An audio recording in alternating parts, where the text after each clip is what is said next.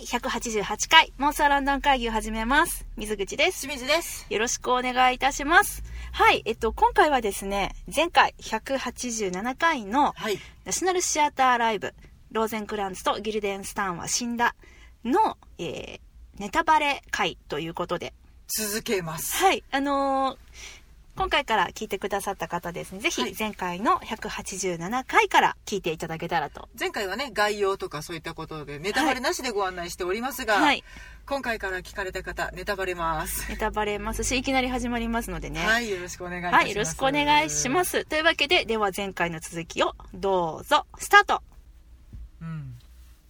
ねうん、面白くなかったわけじゃないね。わかるよわかるよ。うんなんか音楽が心地よかったのかそな。んなに音楽なってたっけな？うん、いや、だって、旅芸人一座の人たちがすごい演奏してたやん。あれがね、なんかすごい好確かにねきでね。かっこよかったね。うん、ちょっとなんか調子っ外れというか、そう、ポー、ポーみたいなね。なんかね、どっかチューニングが狂ったみたいな音で、うんうんうんなんか聞いててすごい不思議やな不思議やなって思ってるうちに、うん。うん、スーッとねそうだね。しんちゃんはちょっとこう、よく寝ちゃった感じ？せやね珍しく。た珍しいよね、しんちゃんが。ほとんど寝ないんですけどね。だから何かよ、うん。他に要因があるはずと思ってうん。考え続けてはいるんだけどやはり心地よかったとしか言いようがない。いやまあそうですね、まあ、疲れとったんでしょうな。これ結構ねあの体力いるからねこれが見るのはね。まあね最初からね、ほんまに。そうなんですけれどもそんなしんちゃんにね、まあ、しんちゃんじゃなくても、あのはい皆さんにご案内したいのが、はい。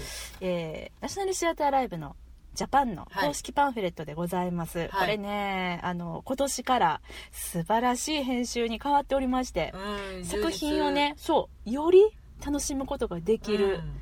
ページが今回もご用意されております。はい。まず松岡智子あ和子さんによる、はい。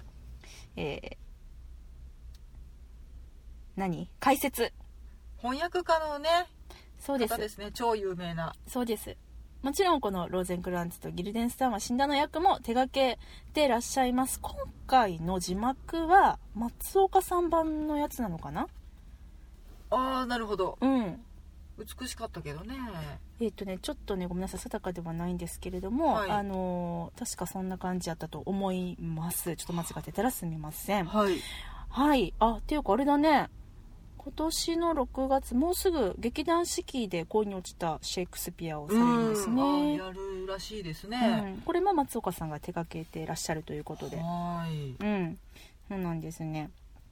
ですが、ですがっていうんですけど、あの、この松岡さん自身によるですね、うんこのハムレットとローゼンクランツとギルデンスタンは死んだのうんタイムラインのですね、はいはいえーはい。早見表というものがございます。ハムレットでこの場面が演じられてた時にローゼンクランツとギルデンスタンは死んだわ。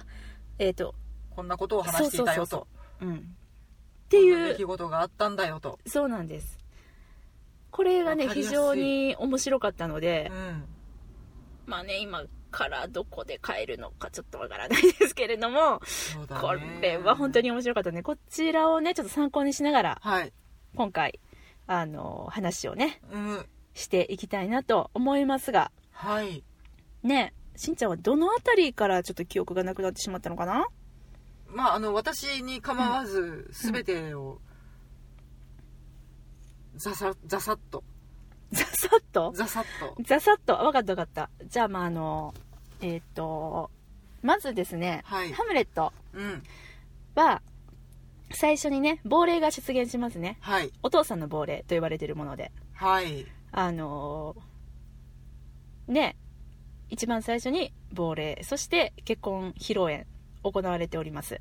えっとおっちゃんとお母ちゃんのね。そうです。はい実の母と、えっ、とおじさんはい。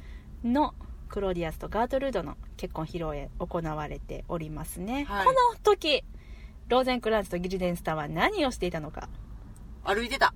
はい。あのどことも知れない場所でコイン投げの賭けをしておりますね。はい。うん。この賭けがまた長えんだ。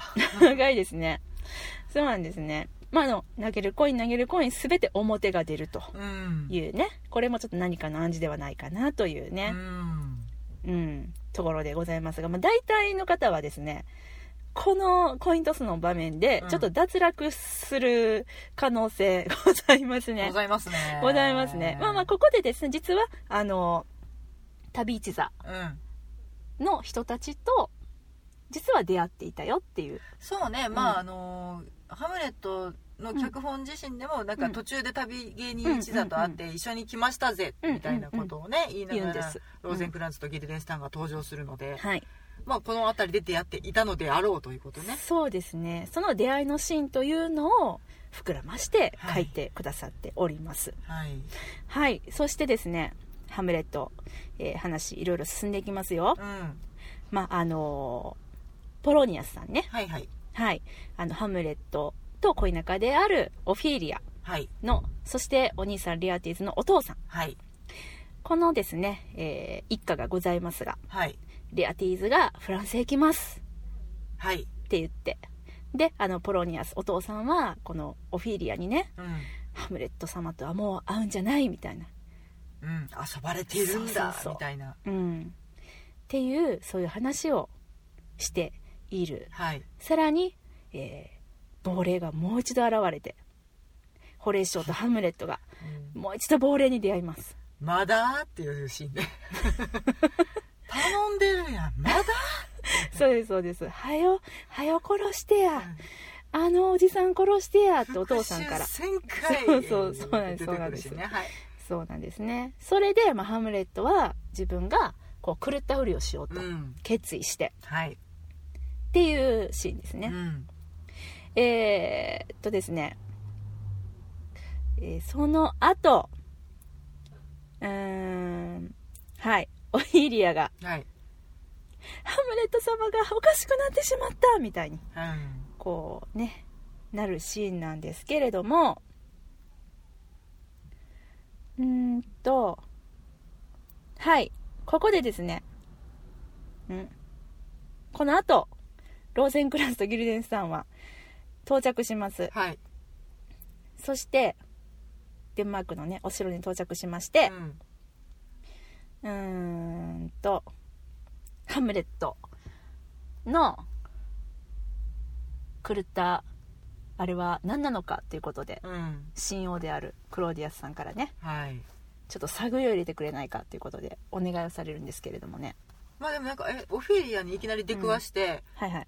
あそうですそうです。狂乱シーンうんやねハムレットの「アマデラへ行け!」みたあそういなシーンをいきなり目撃して「うん。ほえー!」ってなるなりますなります。何が起こっってんのさ今。っていうね。そうですね。あのーずーっとやってたコイントス。うん。これが初めて裏になった瞬間ですね、ハムレットとオフィーリアが飛び込んできてうんええー、みたいな。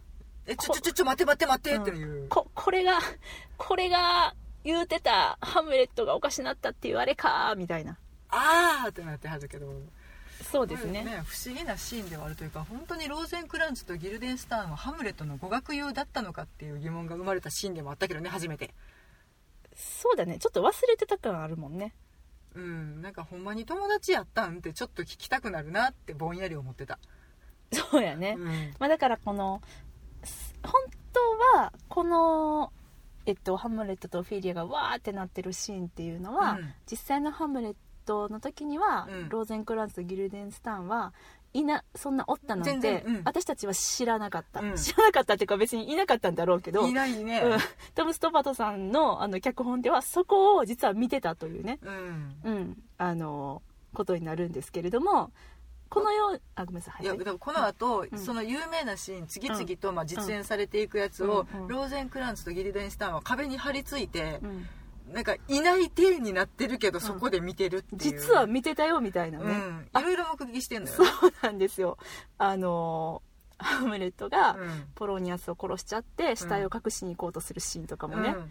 あれも実はあの目撃していたどころか、うん。ちょっとそれを止めようとすらしていたのに、うんねちょ止められなかったりとか。ちょちょどこ持ってくんすかっていうのを言おうとしてるけど、うん。まあ、物語上ハムレットの中にはね、存在してないのでそうなんですよね。しことごとく失敗するみたいな、うん。だからまあハムレットという物語がいかにハムレット目線から描かれていたもので、うん。本当はローゼンクランツとギルデンスタンはいたにもかかわらず、うん。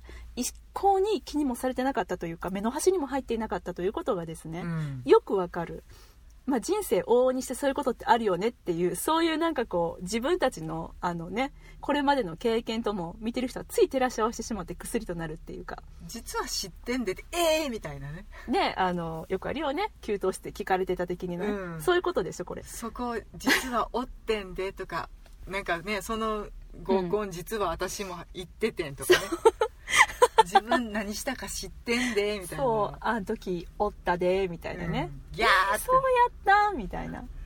なんか、ん。その繰り返しというか、うん。その存在がうん。なんやろね不思議な感じよね、そうなんですだかからしやっててもおかしくない見ててもおかしくないはずやねんけど、うんうん。ハムハムレットの物語構造を知ってると、うん。余計におかしく見えるし、うんうんうん。でローゼンクランツとギルデンスターンからの目線で描かれているから、うん本当にそのハムレットがどんだけ苦悩してうん。言葉を発していようが、うん。まあ、ポロニアスがうん。なん、まあ、お客さんを沸かせるための、うん。うん。とかか、まあ、説明台詞をしたりとか、まあ、お客さんに向けてのセリフを吐いてるのも,、うん。もうほんまになんかそれを誇張してうん。描かれているから、うん。ちょっと気が狂ったみたいな、確かにね。セリフ回しになってわざと誇張してお客さんに向かって言ってるけど、うん。あの2人から見たら、うん。あのおっさん誰に向かって喋ってんねや そうそうそうポそういうとカーンところもねして見るっていうね。その辺がちょっとこうメタフィクションというかね。うん。うん。いやあのね忠実に演じてらっしゃるだけなんだけどねそうそう登場そう人物たちは、そうなんうん。そうなんだよね。一個フィルター通すことによって、うん。こんなにもおかしな出来事になるのかそう、まあ、確かになって急になんでくるってこっち向いて、うん。なんか何もいない空間に向かって喋んのみたいに。悲劇的喜劇と喜劇的悲劇と牧歌的悲劇的なんとかとみたいなやつね。ねいきなりブワーって喋り出すのも、うん。ハムレットの物語から見たらうん。別にそんなにおかしいことやと今まで一回も思ってないのに、いやむしろね名台詞ですよ、うんうん。もうあの似たようなセリフを、喜劇と悲劇がブワーって入り混じって面白いセリフやねんけど、あの二人がそれはあそこにおって聞いてたら、うん。何を言うとるんやこの人はと、うんうんうんうんうん。なるよねっていうのをうん。改めて気づかせてくれるなっていう。そうですね。なんかその入り組んでいく物語で、うん。余計どんどん誇張されていくんだよね。そのあたりがた多分そうなのそうなの。うん。この特に前半、えっと、今回のお芝居は、え1幕2幕に分かれてまして、うん。間に休憩が20分入ってるんですけれども、うん。主にその、え1幕の部分ではハムレットの有名なうん。そのシーンっていうのを、ローズギルの目線から見ている、うん。もしくはあの全然見させてもらえなかったりうん。そのね独り言言ってたよみたいな あのハムレットの独白に関しては逆に見せてもらえないみたいな。後ろでなんかブツブツ言うてんね、そう。でもハムレットさんは何してる？なんか独り言ずっと言ってるわみたいな。おそらく 2B 言うてんねんけどな 私たちはそここでこうドッと笑うっていうね、うん、そういう感じのですねああ今このシーンだなあのシーンだなっていうのを繰り返しながら、うん。そして、えっと、有名な旅芸人一座。はい、のですね目撃のシーンうん。が演じられるわけなんですけれども、うん。ここがちょっとあの違うというかうん。本来だったらその途中でお芝居ストップされて、っうん。ていうなる流れになるんだけれども国王がやめいってそうそうそうそう。ねうん。もうあのうん。自分がやったことを再現しているので、うん見ていられなくなってうん。怒りで席を立ってお芝居自体が中断しちゃうっていうね、そうなんですそうなんです、なんだけどこのローゼンクランツとギルデンスタンは死んだ。ではあのーその後のねえっとこのローゼンクランツとギルデンスタンそっくりな2人組が最後に処刑されるっていう、そういうようなお芝居をするシーンというのが付け加えられてまして、そういうのを実はこの2人が見てたうんっていうのでね、これがちょっとこう彼らの行く末の暗示じゃないけれども。その劇構造から逃れられないみたいな感じなのかな。ねえあのーそうだね。なんかでもそのもしシェイクスピアがこのロズギルを中心にしてお話を書くとしたら、うん。ここでこのお芝居を旅一座芸人にさせるかなみたいな、うん。そういう風にも捉えることができるし、そうね、うん。私たち自身にもそれやっぱりこの一幕の終わりの引きとしてねうん。引きの場面として、うん。あこれからちょっとどうなるのかなって、うん。あのまあ私たちはこの2人が死ぬってこと分かってるんだけれどもまああのネタバレしてるからねタイトルで、そうなんです、うん。なんだけれどもあいよいよそれに触れるのかなとか、うん。えっと、2幕ではどうなるのかなっていうような気持ちにさせる、うん。そういう1幕の終わりうんですね。うん思います。だから自分にとてもよく似た服を着た人、似たうんうん自分が誰か見たことがあるって、まあ、それが自分なんだけどね。うんうんうんうんうん。が死ぬシーンっていうのを見てなんか君のこと知ってる気がするとか。そうそうそうそう死ぬの死ぬのみたいうな、ん、えちょっとなんか僕に似てるよねとか、うん。なんかそんなことを言いながらうん。芝居を見てるというね、うん。でもその芝居の最中にハムレットとフィーリアが飛び込んできて、うん。そこであの2人がなんやかんややるっていうのも、うん。ちょっとその劇中劇中劇みたいなうん。感じで、見てるこっちとしては混乱しながらもうん。ちょっとこう微笑ましく、そうだよねみたいな。確かに芝居かかってるよねっていう気持ちもあるし、うん。うん。なんかし演劇より演劇してるよねこの二人ってちょっと思うしね。そうなんだよね。うん。いやー面白いですね。うん。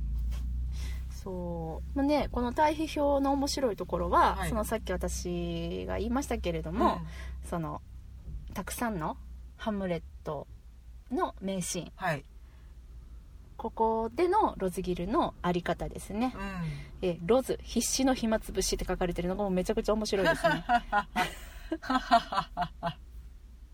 ねえ、まあ、確かにそうだねって。あの2人ともそのハムレットの物語が進行している間私たちの知るハムレットの物語が、彼らの独白とかを重ねられながら進行している間、えーちょっとこれから俺たちどうするみたいな、えどうしようみたいな話を延々してるんだよね。ただいハま待機中っていうね。ハムレットに話しかけようかなどうしようかなみたいな、うん。えちょっと待って俺たちなんでここにおるんやっけとかそういう話を延々してて、うん。その合間にこう急にね人々がボーン飛び込んできて、うん。何かこう大事な話をして出てくみたいな、うん。でえちょっと待って俺らここいるんですけどみたいな、うん。うんなんか待ってて待ってて待ちくたびれたと思ったら、急に人によって物語が進行していくそうそうそう。その進行にこのうん。2人が一切関わってないっていう、うん。そういう面白さを感じることができる一幕。はい。ということでこの20分を経てあとね、うん。さあ2幕ではどうなるでしょうかというところなんだけれども、はいはい、あの皆さんご存知の通りですね、はい。ご存知かな？多分ご存知。あのハムレットは、えー現国王にの陰謀によってですね、はい。イギリスへとちょっとこう追放されるうんんですね。そうね。まあうん。名目的名目的には使いで行ってこいみたいな、ね、そうなんです。お手紙を持たされてね、うん。でそれの見届け人としてうん。ローゼンクランツとギルデンスターンがついていくという、まあうん旅を一緒にしてやってくれやいってうん、言われてね、そうなんですよね。仲良くなさそうなんだけどねあの3人。そうなんですよ。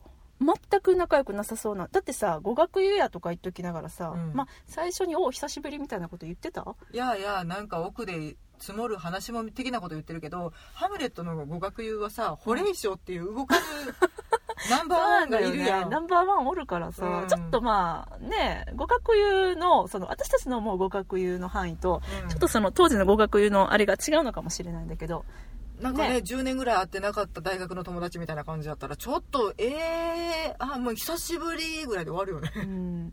まあねあのあれかもね。だからその王子様やけどさ、うん。学校にいる時は、うん。その使いのものとかねあの使えてる人たちと同じ学校に行っとったりとかするからきっとそのデンマークの OK うん。に関わるなんかこうちょっとこう身分的にはちょっと下やけれどうも、ん。同級生でかつ王様とかおじ様とかが知ってる人たちっていう意味なんちゃう？あそう分からへんねんけど、うん。まあ親の付き合いもあって。そうそうそうそう。親同士はまあ知っててで、まあうん。うん喋るよ、うん。一緒にレポートは書くけどさぐらいなんかな、うんうん。まあ、きっとちょっとこう徹夜で飲み明かすとかそういう感じではないちょっとよねみたいな。あの無茶したあの話しようやっていう感じではしてないよね。だけどね、まあ、そのですねハムレットを連れて、えーイングランドはい。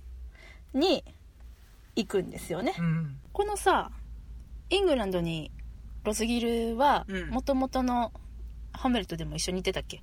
多分行ってたと思う。行ってたよね。一緒に旅立って、うん。そのままあの二人がうん。フェードアウトせんかったっけ？そうやね旅立ってその旅立つ途中旅立ちの途中で、うん。あれだもんね。えっと14プラス率いる舞台に出会うんだよね。そうそうそうそでその時にはお供としてううんこのロズギルがいるんだよね。あなんか、えー、と外人さんと喋ってる言うて見てはったけどねこのロゼ,、うん。ローゼンクランツとギルデンスターは 死んだの中では。あそうそうそう何や喋ったはる何や喋ったはるなうんみたいな感じの、うん。あれがまあ、うん。ハムレットの戯曲中ではねとても運命的な出会いうん。なんだろうなと思うんだけど、うん。まあ軽くねそうだね、まあ、うんしかも。ハムレットでもまあ大概ね何やねんこの人急にって感じはあるけどね。でもまあ一番最後につなげるためにあそこで出てきたとかそのノルウェーが進軍しているとか、うんそういったことを伝えるシーンではあったんだろうけどうん。まあこの今回の中ではうん。背景だったからね、そうなんですよね、うん。でまあ本来のハムレットだと、まあ、はい旅立ちました、うんそしてその間うんの、えー、とデンマークの様子っていうことで、はいはい。話は進んでいきその間オフィーリアがもう気が触れてしまって、うん。死んでしまうっていうのがあってからのハムレットが戻ってくるそれを知るっていう、うん。そういう流れになるんですが、うん。今回のローゼンクランツとギルデンスターンは死んだの、えっと、2個目の物語上の大きな見どころというのははい。私はこのハムレットさんとのうん。愉快な船旅、そうね、うん。本来は描かれることがなかった船旅ですね、そっか船だったんだね。そうだねって思っ当時はね船ですね。そうそう。あのないからね、うん。えっと、空路がね。空路ないし、うん。海底トンネルもないからね。そうだね、うん。えっちらおっちら船で行くしかないわけですが。そうなんですよね。まあでもその船の上の甲板でもあの二人はしょうもない話を延々してるわけですよ、うんうんうんうんうんそうですね。トークテーマが何に移ったかすら記憶にないけれど。うん。そうですね。うん。まそのですねえっと船旅。はい。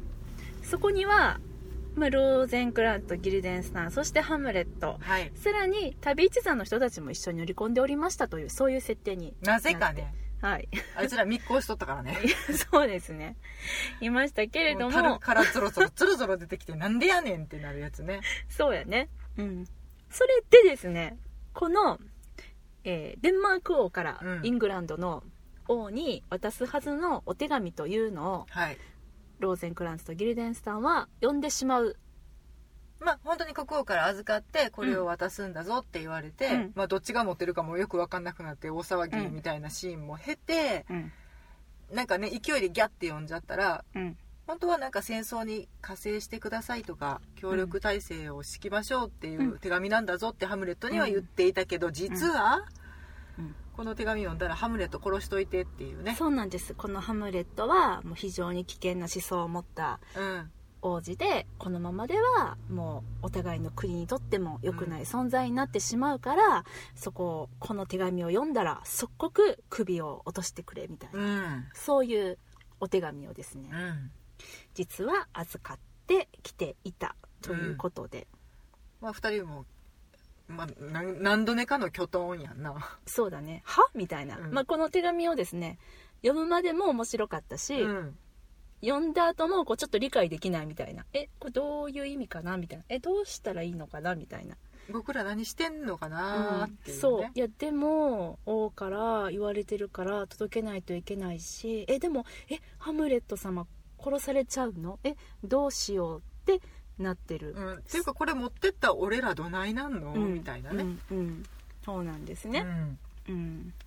ただこのハムレットうん。はそういう現国王の企みにももちろん気づいていて、うん。そしてこの2人がこう眠っている隙に、うん。この手紙をですね自分が書いたうん。手紙にすり替えてしまうという、そういうことを行います。都合よく書き換えたやつをね。そうなんです。これさもともとのハムレットはさどうやって戻ってきてたとかって描写あったんやっけ？なんかいきなり墓場にいたねうん帰ってきてたよ。でなんかねえどうしたの？みたいな。いきなり旅で墓場に出てたね。だから何かがあってうん。あの2人と別れてうん。で自力で戻ってきてたんだよね。そうだね。なんか通りがかったお墓でうん。えーっとオフィーリアの葬儀に出くわそうそうそうそうなんですよ、うん。これってさハムレットがね、うん。イギリスに飛ばされるのはねうん。王がハムレットのことを殺そうとしてるっていうようなそういう流れやったんやっけ？ただの追放やった？いや思惑はあったと思う。気晴らしついでに行っといでみたいな感じ、うん。で語学友も連れてってみたいな。うんうんうんうんうん。感じに見せかけて実はまあその追放して、うん。えー、となんて暗殺しようとしてたっていう、そうだね。あうんこれはですね分かりました。この松岡さんによるタイムライン、はい。ハムレットとローゼンクランツとギルテンスタンはい。の対比表によるとですね、はい。えハムレットさんはですね船旅の途中で海賊に襲われ帰国したと。ああそうか。そういう流れだったみたいですね。じゃあこの海賊に襲われ帰国したといううん。このお手紙をですねホレー省のもとに届けていた。その後帰国となっておりますねははははは。はい。なのであハムレット様帰ってくるぞみたいになってたんだと思うんだけども、うんうんうんうん本家ハムレットの方ではね、はい。じゃあこのあの何があったのかというこのところがこの2幕で描かれていたというわけだね。そうだね。トム・ストッパードさん解釈による。船旅で海賊に襲われるまでの何かだね、そうだね、ううん。ん実際ね家族を襲われてたからね、うん。なんですけれども、まあ、ここで、うんと、さっき言いましたが、うん、王様からイングランドの王様にデンマーク王からイングランド王に渡すようにと言われていたハムレット暗殺のお手紙はいこれをハムレットが自分が書いたものとすり替えることで阻止をいたします、はい阻止をするんだけれども海賊に襲われてしまいますはいごめんしんちゃんもうこの辺ちょっとこう違うねもしかしてあやふやだったあの書き換えたのがね、うんあのまあ、自分が、えっと、ローゼンんギルデンスターンが運んでいた手紙は実はだからハムレットを殺せって書いてあったけど、ハムレットが書き換えたのは、うん。この2人を殺せに書いてあったんだよね。変えてます、ううん。んそうなんですね、まあ、す。それに気づいたのは海賊か、えっとが襲ってきたうん。その後なんですね、うん。うん。で、えっと、ハムレットはってなったけれどもハムレット様はってなったけどもいなくなってて、うん。まあ、それは本家のハムレットにある通り、うん。海賊に襲われたどさくさに紛れてですね、まあそのもう帰ってくることになったんでしょうな。多分スタコラットに逃げ出したどういう流れかかちょっと海の上でね、うん。どういう流れかわからないけれども、うん。そうなってて。でえっとかつこの、えーローゼンクランツとギリゼンスタンは死んだの中ではですね、うん。海賊に襲われました。その後あハムレット様はいなくなっちゃったってなった。そしてあでもこの手紙を届けに行こうかどうしようかっていうので、うん。もう一回手紙を広げてみると、そこに書かれていたのはハムレットを殺せではなく、うん。ローゼンクランツとギリデンスタンを殺せというふうになってる、うん。え？ってなったけども、うん。えちょっと待ってどうしたらいいの？っていう、うん。えでもやっぱり手紙を届けなくちゃいけないんじゃない？だってイングラン、うん、デンマーク王から頼まれたからってだって届けなきゃえでもちょっと待って届けたら俺たち死ぬのどうなるの？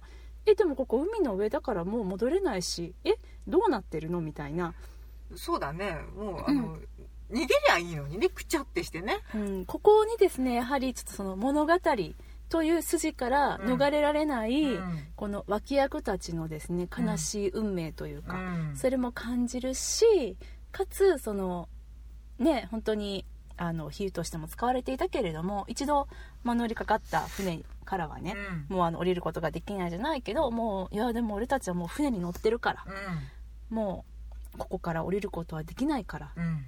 いやでもどうしようっていうので一度開いた幕は下ろすことはできないっていうね、うん、うんってなるんだけどなんかこの2幕を見てる時に私が思ってたことは、うん。いやローゼンクランツとギルデンスタンは死んだっていうタイトルだし、うん。ハムレットではこの2人は死んだっていう風に言われていたけれども、うん。もしかしたらなんか死なずにねうんうんなんかちょっとこの2人が物語を自分たちの力でね、うん。変えてそしてその後どこかで楽しく暮らしましためでたしみたいな終わりがもしかしたらあるのかもしれへんなと思ってちょっと観客はねそれを期待しながらやっぱ見ちゃうわけなんですよ。私は死んだ体でっていうね。そうそう思っちゃった。だって何と言ってもこの2人が死んだっていうのは、うん。最後の最後にハムレット本編の中で、うん。ただホレイショーがちょっとこうポロッと言うぐらいの感じでね、え誰やったっけぐらいの感じでね。なんか聞き逃すよね。そう伝聞でしか私たちは知らされてないから、うん。もしかしたらっていう気持ちがあるんだよね。でまあその劇中劇でではあるけれどそっくりさんも出てきてるしねとか、ああそこには思い至らんかったけどそっかそっかそうだよね、でそれがあの船にまた乗ってるっていうのもあるしね、うん。確かにね。ああそっかそっかただこれが英国的というのか、うん。トム・ストッパード的というのかやっぱりこう物語的哲学なのか。うん。うんそんな私たちのですね、うん。淡い期待は、うん。もうすぐにですね見事にあのうんと砕かれてうん。ここからちょっとこうまたイメージシーンというか、えーハムレットたちのですねう、ん。あの本編ハムレットのシーンがこう走馬灯のように描かれうん。そしてこの2人が斬首されるっていうですね、うん。ブワーッと一連であって、うん。最後にホレイショーがですねハムレット本編の独白をうん。言いながら、ローゼンクランスとギルデンスターは死んだ言いながら言い終わらないうちに下から上に幕が上がって終わるっていうね。そのメタメタメタフィクションみたいな感じになってああそうなんだ。やっぱり2人は物語からあらあがん？抗えないし、うん。終わっちゃうんだなって。逃げ出すことはできなかったんだね。でもこの2人のその死ぬ前の会話うん。大丈夫だよ。次はうまくやれるっていう。それがですねなんともあのこう切なくもあるし滑稽にも感じながら終わるんだよね。で最後はそのうまく2個シルエットで浮かび上がってみんなが終わるっていうちょっとこううんああ切ないなみたいな。であええもん見たなみたいな感じな感動的な感じに終わるんですよ。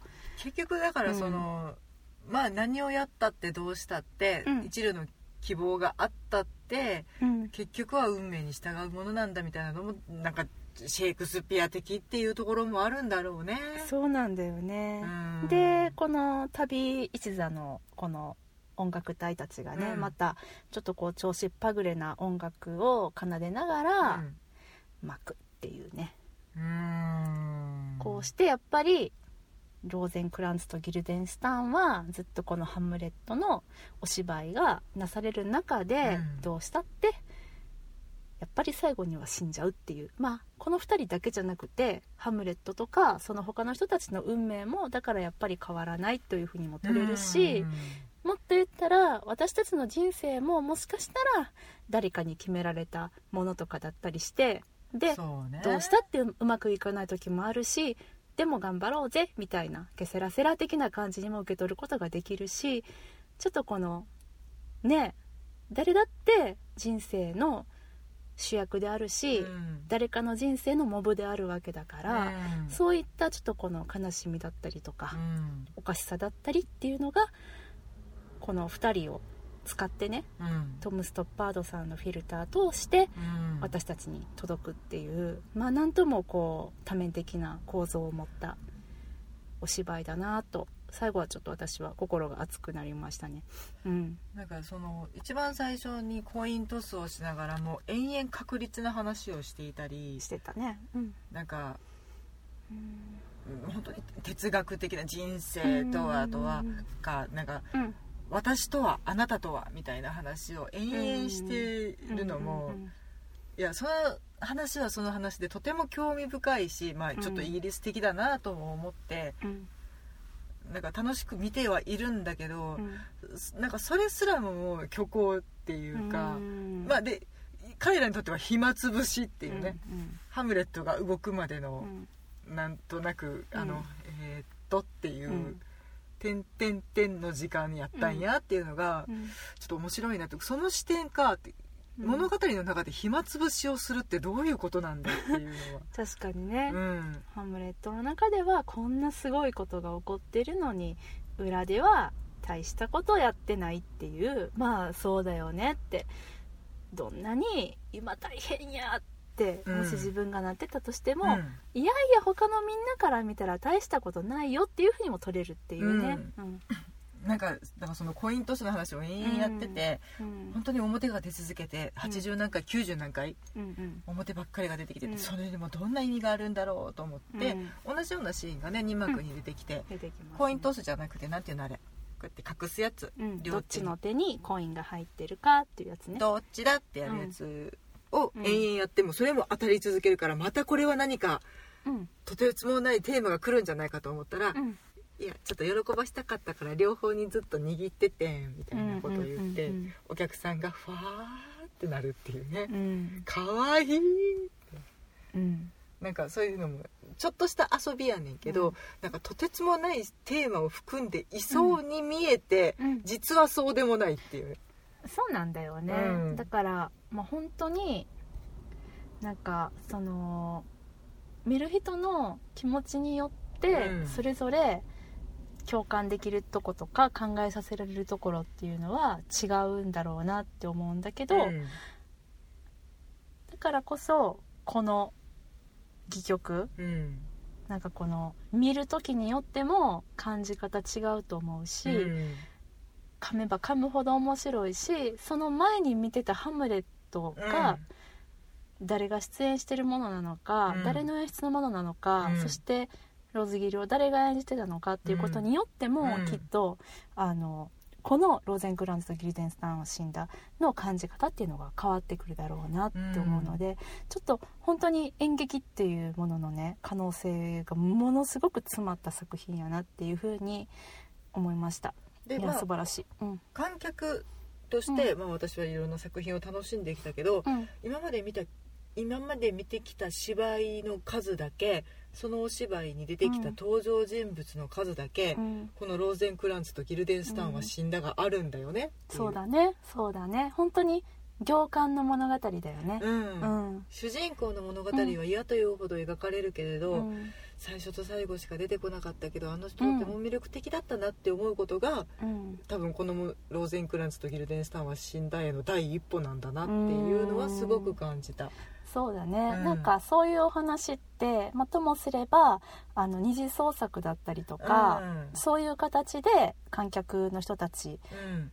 でそしてあのクリエイターの人たちがね、うん。あの作ってたりして、うん。世界中でも楽しまれてますけれども、うん。それがこの文学的な演劇作品として、うん。こうしてもう本当に堂々と成り立ってるっていうところに、なんだろう演劇界のね、うん。英国演劇界の懐の深さというものをうん。すごく感じますね。あの本当にあの日本のですね、うん。二次創作されてる皆さんうん。諦めないで。ね好きはあります、あります。みんなでどんどん作ろう。うん。お芝居うん。まあ私はやらせていただくことがあるのでうん。こう特に感じるのかもしれないけれど、うん。普通にやってることやねんよね。よく考えたらうんうんうんというとあの物語をえうんの登場人物を演じる上で、そうだねまああのいろんな方法はあって戯曲から想像するとか、ここで一行自分の名前が出てきてこう言われているからそこに持って至るまでの筋道を作るとか、まあ違う人のお芝居を裏から見ていてこの時、あ自分のキャラクターは何をしてんねやろなって考えるっていうのをうん。普通にもちろんやってることでっていうのがここまでエンターテインメントになるんだっていうそうだね。驚きやし、まあこれからね舞台を見られる方、まあ、演劇映画とかでもそうなのかもしれないけれど、まあ、役者さんたちがそうやってキャラクターを作ってるっていう風に思いながら見るのもまたちょっと見え方が違うのかなとも思ってみたり、うん。うん。演劇の見方の、うん。まあ、ある一つの指標がここにあるのかなとうん。思ってみたり。ハムレットさんが無駄にかっこいいなと思ってみたり。ハムレットさんかっこよかったですね。なんかねあの人ちょっと気になるのよ。いや非常先からちょっとチラチラ見てんねんけど。にかっこよかったですね。はい。はい。えっとハムレットさんはですね。はい。はい。ルーク・ムリンズさん。ムリンズさん。ルーク・メリンズさんですね。この人のお写真ないかな？切り取って帰ろうかなってちょっと待って私のパンフレットですけど、この人ですね。超男前、うんあのーちょっとこう誰に似てるって言ったらいいかな。あでもあの人あのえっ、と、えっ、とキングスマンの最初に死んだ人。え？ジャック・ジャック・ダダベンポートベンポートさん。ジャック・ダベンポートかな。とか。私はどっちかというとなんかえー、そっちかな。き超男前なんなら今まで見たハムレットの中で一番男前だったんじゃないかっていうぐらい。男前やったしなんかちょっとアホっぽかったんだよね。ちょっとこうきキザオやし。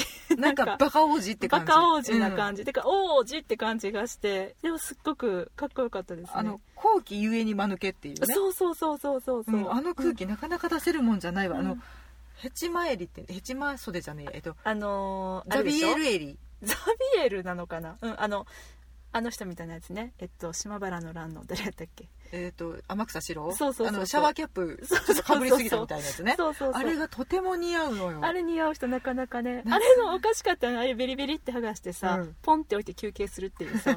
あれめっちゃ面白かった。あとなんかグラサンをこれ見よがしに男前にかけるみたいな、ね、そう分かってはるなーみたいな。おかしかったよね。その時代明らかないやんなっていうのもわざと使ってね。そうなんですそうなんです。すごくかっこよくて、うん。うん。この人あでもこのハムレットでうん。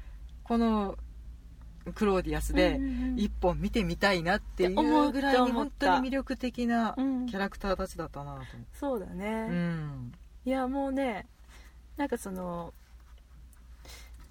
逆に逆っておかしいけど、うん。うんとちょこっとずつしかハムレットたちが出てこないじゃない、うん。クローディアスにしてもガートルードにしても、うんポロニアスもえオフィリア出てきてた出出てきてたな出てきたな？べっぴんやったよ。可愛かったな？ううんんにしてもなんだけど、うん。でまあ、えっと、フレッシオもねもちろん言ってましたけれうん。ども、あのだからこそそのその一瞬出てくる中でね、うん。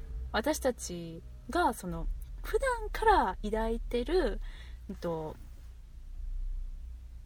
ステレオタイプの,、うんうんうんうんそうそうそう。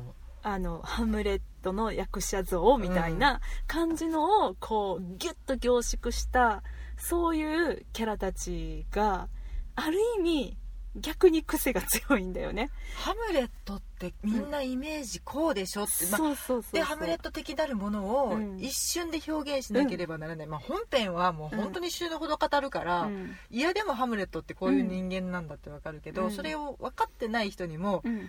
いやちょっとうん。男前やけど、うん。モテるけどう、んで賢いねんけどアホやねんみたいなのを一発で伝えるっていうのがね。だね。そのためにうん。こう考え抜かれたキャラクターなんだろうね、ガートルードも、うんもう本当に美しくて、うん。女性としてもう最高の感じ、うん。それは男はみんな惚れるよねっていう人なんですわ、だからこの悲劇なんですわ、うん。みたいなのをうんめちゃめちゃ表してはったし、うん。そう。だってね一瞬で見てあこれポロニアスやとかうん。パッてわかるっていうのは、うん。もちろんその衣装とかのね造形の部分っていうのもあるんだけど、うん。パッと見てねわあこの人偉そうみたいな、あうん。お父さんやなとかお父さん？違う、えっと、おじさんやなとうん。か,、なんかパッと見てわかるんだけど、もうそれに加えての、まあ、ちょっとその芝居も仰々しかったりとかハムレット演じてますみたいな感じだったりとか、うん。なんかそういうのがすごくあのやりすぎ感もなくて逆に好感持てるっていうか。やりすぎてたのはポローニャスさんだけ。ど本当に虚空を見つめてセリフを朗々と吐いててなんかねダニエル君とか「えどこ見てえマジどこ見てんの?」ってなってたけどうん。すごい可愛かったけど、面白かったね、うなんかその脇のキャラクターあのなんだっけアルフレッド君？はいはいはいはい。えっ、とざ旅芸人一座で女役をやっている若い男の子ね、はい。セクシーだったね可愛かった。あの子もなんかバイオリニストなのかな？そっか。演奏の時はずっとバイオリンを弾いていたけれど、うん。なんかこの子が一番まあうん可愛いからみたいな感じで、うんうんうん。いやいや女装させられてるのにいざ演じ始めたら超セクシーで、うん。こっちがビビるっていうね、うんなんか足とかもすごい色っぽかった、えこのうんめっちゃ女子に見えた。えそうなん？めっちゃうまないって思ってしまうっていう、うん旅芸人一座の人もみんなそうだったんだけどね。そうやな。最初ちょっとその座長さんうざいわと思って見ててんけどうん。やっぱりその途中からのうんあれはすごかったねダチョウさんも,、もうこの上なく芝居口調で喋るんだよね。そうだね。朗々となんか伸ばすとこ伸ばすよみたいな、うん。俺の話をたっぷり聞け意味ありげにな。うん、うん。全部含みをそう持たせて僕はこの衣装は絶対脱ぎません。あれおかしかった。言うてるそばから脱いでましたけどね。あれおかしかったね。うん。まあそういうねちょっとこう本当に見どころ満載でうん。あの見た後にすぐ本編の「ハムレット」が見たくなるし、うん。その後もう一回この「ロズギル」が見たくなっちゃう。そうだね、うん。やっぱ夢の同時上映だね。夢の同時上映だね。ううん。んできればうん。えっ、とハムレットローゼンクランツとギルデンスタンは死んだ、うん。ハムレットでみたいね、そうやね。でもう一回ローゼンクランツとギルデンスターは死んだのおもろいシーンだけちょっとこう行きたいな。ああのハムレット抜粋とそうかね。そうそういうことそういうこと。そうやね。あのちょっとこう2人がまごまごしてるところとか、うん。ちょっと飛ばしたりとかして。そうね。あの2人の会話じゃなくてあの、乱入してくるところを比そうそう較画像そうそう比とかに較画像をしたいね。うん。まあでもね私実はダニエル君の舞台、うん。初めて見たんだけど、うんあの立派に舞台役者だったね。なんかちょっと感動した。彼自身がその「ハリー・ポッター」でさ、うん。デビューしてずっと「ハリー・ポッター」しかやってきてなかったっていうのが自分自身でもちょっとコンプレックスに思ってたところがあってでいろんなものに出たいからって言って舞台だったりとか、まあ、そういうのを始めたっていうそういう背景を聞いたことがあったから、うんうん。ちょっとジーンとしちゃったなね、はそのハリー・ポッターを演じるにあたってやっぱり、うん。すごく若い時からやっていて、人より苦労もして、うん。うん。まあ、ちょっとお酒に走ったりとか、うん。そういったこともねご自身で言ってらしたけどそれもう今見事に乗り越えてとても、いやいやお前ちょっと見捨て捨てすぎちゃうかっていうぐらいチャレンジングな映画に出てたりね。そうですそうです。この間死体の映画とかね死体の映画っていうのかな。あれはねもうあれ予告編だけで名店になるけどね、そうそうそうそう。何してんねんって。うん。だけどもう本当にあのーこれからもうん。さまざまなね舞台とか作品で彼にあの出会えることができたらいいなと思いました、あの、うん。ハリーを経て、うん、今このポジションにいる彼に怖いものはないだろうなって思う、そうやな。でも、うん。やっぱりそういう一度さ頂点ある意味頂点をうん。経験してでもなお成長することができる。だってイアン・マッケランさんですら、うん。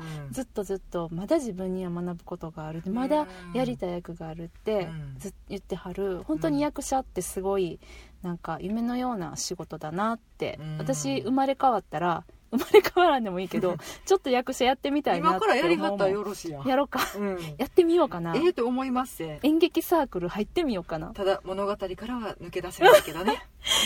言うて。そんなええこと言うて。ねえもうお後がよろしいようで。今ちょっと待ってみたわそういうセリフ。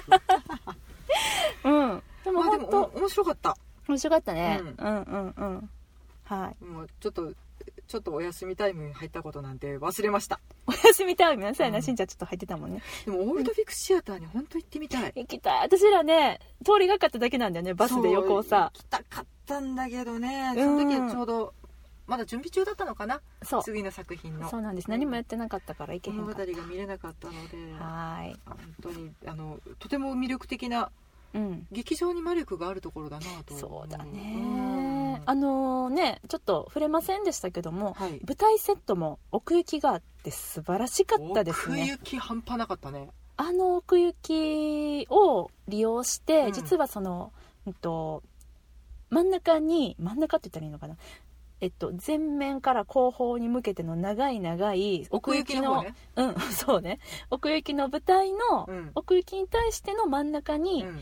えーカーテンが吊るされてて、うんそのカーテンを開き閉めすることでそして奥と手前にちょっとこう分かれることでハムレットの本編の世界と、うん。あとローゼンクランとギルデンスターンのその2うん。人の世界というのをうまく分けてたりとかして、うんであとわざとにうん。舞台照明うん。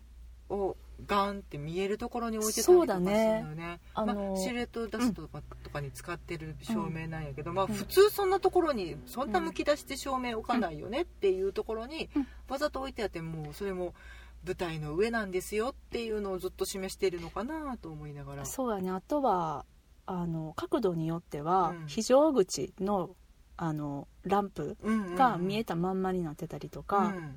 あれはその劇場のものなのかそれともあえてあそこにああいう風に、けどうん、ちょっと置いてるのか分かんないけどそれが、あのこれが今劇場で上演されているお芝居なんですよっていうのを私たちにすごい言ってるのを感じて、だからこれはフィクションだよっていうのを最初に教えられてる。でもその板の上で行われてるフィクションというものが、実は誰にでもある本当に人生のあのを切り取ったものであったりとかっうんていうそのちょっとこうシンクロしていく部分っていうか。もうなんかぶうん。どこまでが舞台かももう分かんないのよね、うん。その劇場の空気感もあるのかもしれないけれど、うん。客席ですら舞台なんじゃないかってそうそうそう。一瞬思ってみたりとか、うんうん私たちももしかしたらうん。人生っていう物語のうちの一人の登場人物なのかもしれないっていう、そういう気持ちを感じさせてくれる視覚的にも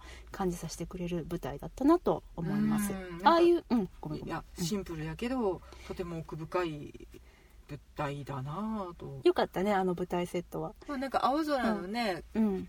なんかなんていうんですか？壁？幕？幕、うん幕に描いた青空のセットもすごい可愛かったし、そうだね。うん。うん。でなんか脚立とか置いてあったり置いてた置いてた。うのもなんかね、うん。無機質なのか、うん。なんかわざとなのか、うん。なんて無造作なのかよくわかんない感じで、でも計算され尽くしていて。出来上がってない感じっていうのがすごくあったね、うん。もちろんこれは計算の上での脚立であり非常口のねサインでありっていうことなんだけれども。うん。すごいね。やっぱ積み重ねてきたものの大きさなのですかね。何と比べた？何と比べた？まあでもねうんあの本当に一回オールドビッグシアターにも行きたいなと思います。橋渡って南側にあるんだよね。うん。本当に古い劇場なのかな、古いのかな？オールドって言ってるから。そういうことじゃないかな。でもなんかかうん。お名前お名前って誰の話や、うん。オールドビッグシアターってよく聞くからね。やっぱなんかちょっととてもチャレンジングな劇場なのかなとも思うし。うんうんうんううんん。一回あの空気感を味わってみたい。うんうんうんうん。と思います確かにね。やってる時に行きたいな。行ってる時に行きたいね、うん。ああこれはですね1818年設立なので古いですね。ああそうなんや。やっぱなんかうん。客席の雰囲気もすごくよかなんかギュムッとした感じ。そう私たちが好きなねギュッとした感じ。ギュッとした感じね。ううん。ん、まあ新しい方で言うとバービカンとかだもんね。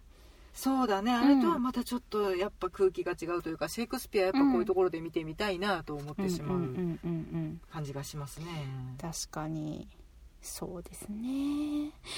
はい。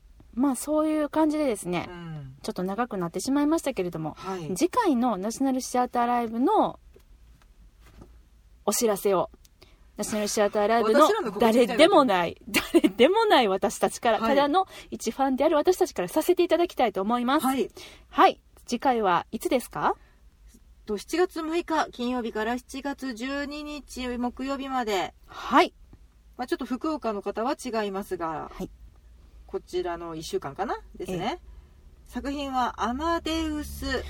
はい。これブロードウェイの舞台アマデウスのナシ,、うん、とナショナルシアターライブ版でございますかね。劇場どこだえっ、と英国ナショナルシアターオリビエ劇場で上演されたものだそうでございます。お時間3時間15分。あはいはいはいはい。また長いね。うん。はい。でも音楽劇だね音楽劇アマ,、えーっとアマデウス。モーツァルトのお話かな？そうですね。ボルフボルフガング。アマデウス・モーツァルト。ですね。なんでうちらいきなりカッコつけ出したこれだってモーツァルトの名前って言いたくならへん？ボルフ。ボルフガングアマデウスモーツァルト。何人か言った。はいあのだけです。すいません。そのですねモーツァルトの物語をはい。えアントニオ・サリエリサリエリさんね。うんあのライバルの人ね。そうそう。を通じてですねうん。描くというそういうお話でございあます。の映画であったやつだよね。ありました。はーい予習していってみるのもいいかもね、そうだね。映画はね1984年にうん制作されておりますね。昔夜中に見て寝れなくなった記憶があるな。そうなの？ううんん、まあでもねちょっとよあの予習してから行ってもあこんな風にあの場面を舞台として描かれてたんだっていう風に思うので楽しいと思います、まあね本当に映画と演劇とではうん。また味わい方が違うかと思うので、そうだうん比ね、較する楽しみがある作品っていうのもね嬉しいことなので、ピアノのね弾くシーンとかってねどんな風にされるんだろうなとかそういうのをちょっとそうだね。演奏シーンもねなんかね写真見たらとてもショーアップされてる感じなのよ面白そう。オーケストラの人々に至るまでね。そうだうん。ねこれがどう表現されるのか。3時間15分にわたってどんな音楽が楽しめるのか。楽しみでございます。はい。はい。ではもう本当に毎回ですね、はい。あのお礼を言っておりますけれども、はい。今回もナショナルシアタージャパンの皆様本当にありがとうございます。はい。次アマデウス楽しみにしております。はい。2019年もどうぞよろしくお願いいたします。楽しみます。はいというわけで、はい妄想論の会議でお便り募集しております。ハッシュタグ妄想論の会議をつけて、ツイッターでつぶやいていただくか、私たちに直接リプライください。はいえーメールでのお便りも大歓迎です。妄想ロンドンアットマーク Gmail.com、MOSOLONDON アットマーク Gmail.com までお便りください。はいよろしくお願いいたしますほい。今あの水口が止まったのは私があのあるものを見つけてそうキャーってなってるのを見てなんやねんっていううん何って思っった。はいであの過去作品のプログラムはい。はい売っていらっしゃるそうですあー、すごい。というわけでねじゃあ、こ入の、本当だね。入手し損ねたものがあるよって方一度アクセスしてみてくださいムービープログラムうんうん。ドットオフィシャルドット EC あ、そういうサイトがあるんだね。オフィスえムービープログラムとかで出てくるのかな、おー、本当だうね。ん、へえ。一応なんかねプログラムの後ろに QR コードがついてアドレスとか載ってました、本当だね。うん、ちょっと会社名がわからないこれね、何々で検索って書いてくれてた方がちょっとありがたいけど、もう一回言うと、ムービープログラム .official.ec だね。うん、で検索していただければ引っかかるんじゃないかな、ね、ちょっと探してみたい方っていうのを私が今見つけてヒャーってなってたのではい。止まりました。このローゼンクランンスとね、うん、ゲリゼンスタンは死んだに関しては、うん。本当にこの松岡さんの解説とあの対比表っていうのがもう本当に読みどころばっばっちりなので。あとハムレットが超かっこいいんで。そうです。写真も載ってますんこれでもらって帰ろいやいやいや私のです。なのであのちょっとあ買い損ねちゃってたっていう人はですうね、はい。ぜひアクセスしてみてください。はい、他には見つけたことはないかい？大大丈丈夫かい？夫はい。大丈夫？はい。それではまた次回、えーですね。お会いしましょう。さようなら。ありがとうございました